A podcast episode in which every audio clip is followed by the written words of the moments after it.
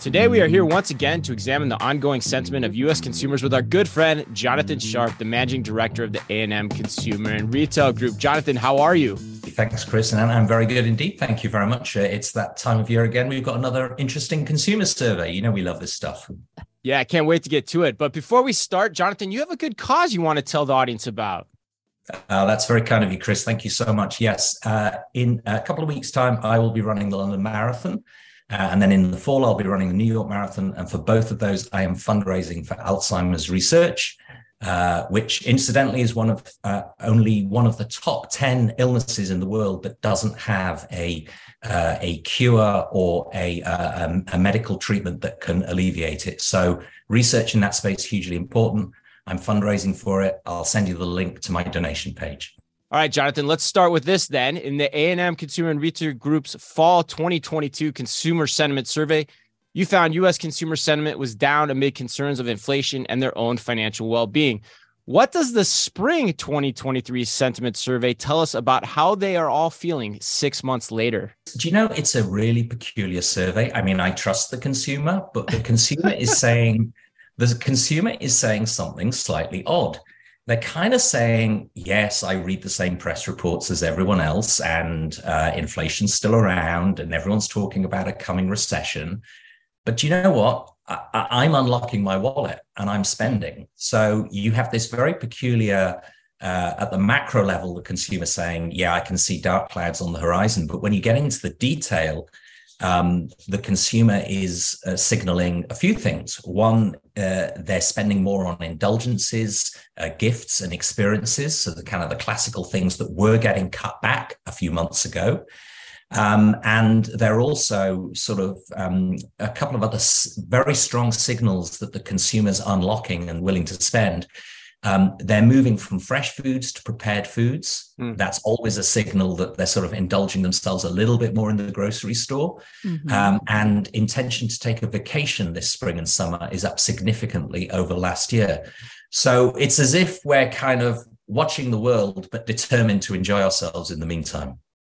Jonathan, this is a pretty big shift from previous surveys, especially in the wake of the inflation that we actually are seeing in the market. What is giving consumers this optimism? Yeah, so I think that's right. And, and there, there are a few things going on. Um, first of all, the consumer is not ignoring inflation, right? So basic needs are still consuming most of their spending, and they think that that will continue to be the case. Um, but when you ask them about their personal finances, um, in the next six months, the majority of expect expect them to be earning more, and most importantly, actually saving more which is a big change from our previous surveys. It's not like all of their earnings are now going on sort of gas and fuel and and and uh, food.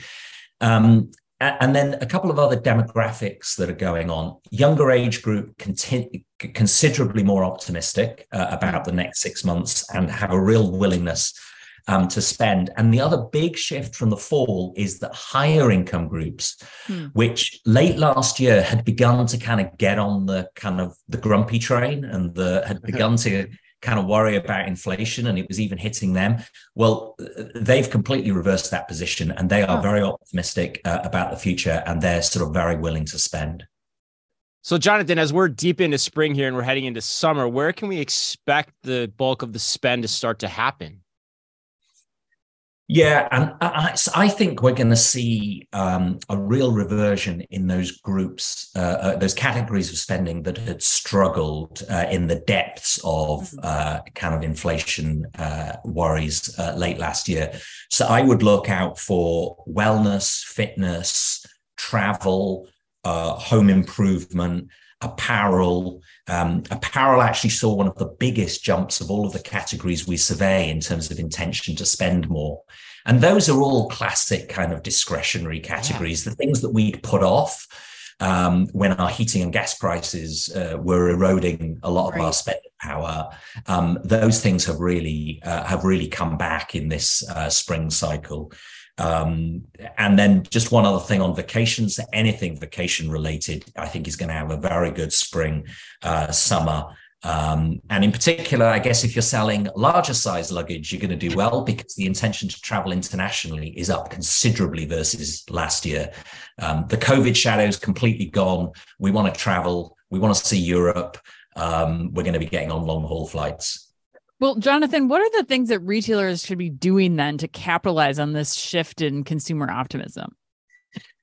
Well, see, here's one thing I am slightly worried about for our retail clients, which is you you'll know, right? The spirit of the last few months has been um, manage down inventory, manage down inventory. Mm-hmm. Um, I wonder if we're about to go on one of those supply chain switchback rides, and oh no. Um, here comes the consumer. Is the inventory there? Um, I think that's going to be a real challenge through this cycle if the consumer does behave as they're indicating here. Um, I think there's also related to that. I guess retailers should be a bit careful about their promotional policy. Um, as the consumer becomes a bit more indulgent, you might not want to give away quite so much, mm. um, particularly if you're going to have to be agile with your supply chain because you don't want to create uh, sort of artificial spikes in an environment in which inventory uh, is kind of getting uh, is getting challenged. Just a couple of other things I'd flag.